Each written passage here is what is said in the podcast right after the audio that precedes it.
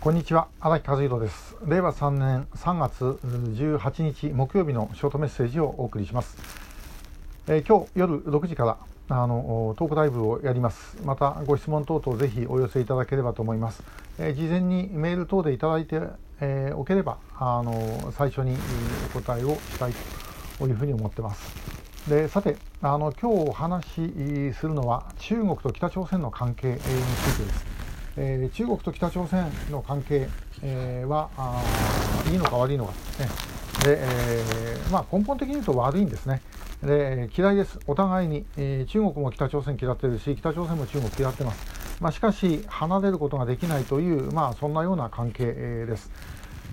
でこれはですね実は100年以上前あの清朝末期の頃と非常に状況がよく似てるんですね。で、もともとですねあの朝鮮王朝、まあ、李朝というのはですね、まあ、あの民に対して、えー、時代主義をとっていた、えー、作法体制の中に入っていたわけです。でところがその民が倒れて秦になったと。これはもう満州族の全然別の民族の王朝になってしまったと。で、えー、自分たちはその民に仕えてたんだからあその民の中華の、まあ、正当なあ、まあこうまあ、なんていうんですかえー、後継者じゃないですけども、まああのまあ、その小中華であるというふうに言ってたわけですね。でところがあのそれが秦に変わっちゃったと。でまあしかし清朝ものすごいもの強い強大なあ権力を持った力を持った国ですからとても逆らうなんてことはできない。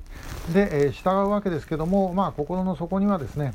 まあそうは言ったって我々は本当はあの民の下での中小中華あという意識があった。で、えー、真の方では真の方でですね、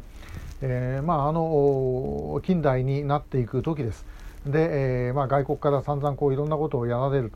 で、えー、朝鮮との関係は特別な関係だったんですね、まあ、要は上下関係ですから。で、えー、ですから、まあ、作法体制の中でこれは属国であるという認識はずっと持ってたと。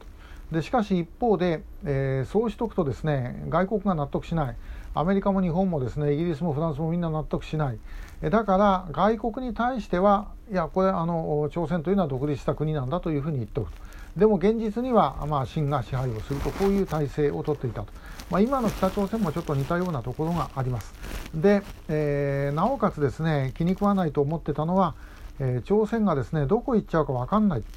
で、えー、ほっぱらかしておくとアメリカにくっつくのか日本にくっつくのかロシアにくっつくのかともういうふうにですね、えー、もう2枚舌3枚舌4枚舌使って、えー、新国のですね支配から、まあ、逃げ出そうとする。逃げ出そうとする一方ででも頼ってくると。で新国としてはここでですね朝鮮を完全に手放してしまうと自分たち自身が危険になるということもありあるいはその帝国のですね威信が傷つけられるということもあり手放すこともできない、えー、というですね非常にジレンマを抱えてました。で今も実は全く同じです、え、中国からすると北朝鮮はですねあの他の国に対してはいやもう自分たちがあのとは全く別の独立した国だから、えー、自分たちの言うことにですね聞くわけじゃないというふうに言いながらしかし、えー、二国間関係ではですねあのお前ら俺たちの言うことを聞かなきゃどうなるか分かってんだろうなというふうにですね、えー、恫喝もし懐柔もししかしその代わり援助もするという形になってます。えー、北朝鮮側の中国に対するカードはですね、まあ、ある意味で言うとですね、えー、言うことを聞かないと潰れてやるぞという、まあ、そういうカードです。えー、で潰れたらあの我々にアメリカのものになりますよ。あるいは難民があのやってきますよ。でもいいんですか、ね、んなことしたら大変でしょ？と。いうですね、えー、でなおかつアメリカのものになったらばアメリカのミサイル来るかもしれませんよね。とかですね。おそらくそれぐらいのことはちらつかせてるだろうと思います。で、えー、めんどくさい。潰しちまいたいという思いとですねでここでもし例えばあ北朝鮮を見捨てて見捨てりゃ中国見捨てりゃ簡単に潰れます。えー、潰れたらどうなるかと憲法上から言うと韓国が吸収することになるでこれまた面倒くさいことになる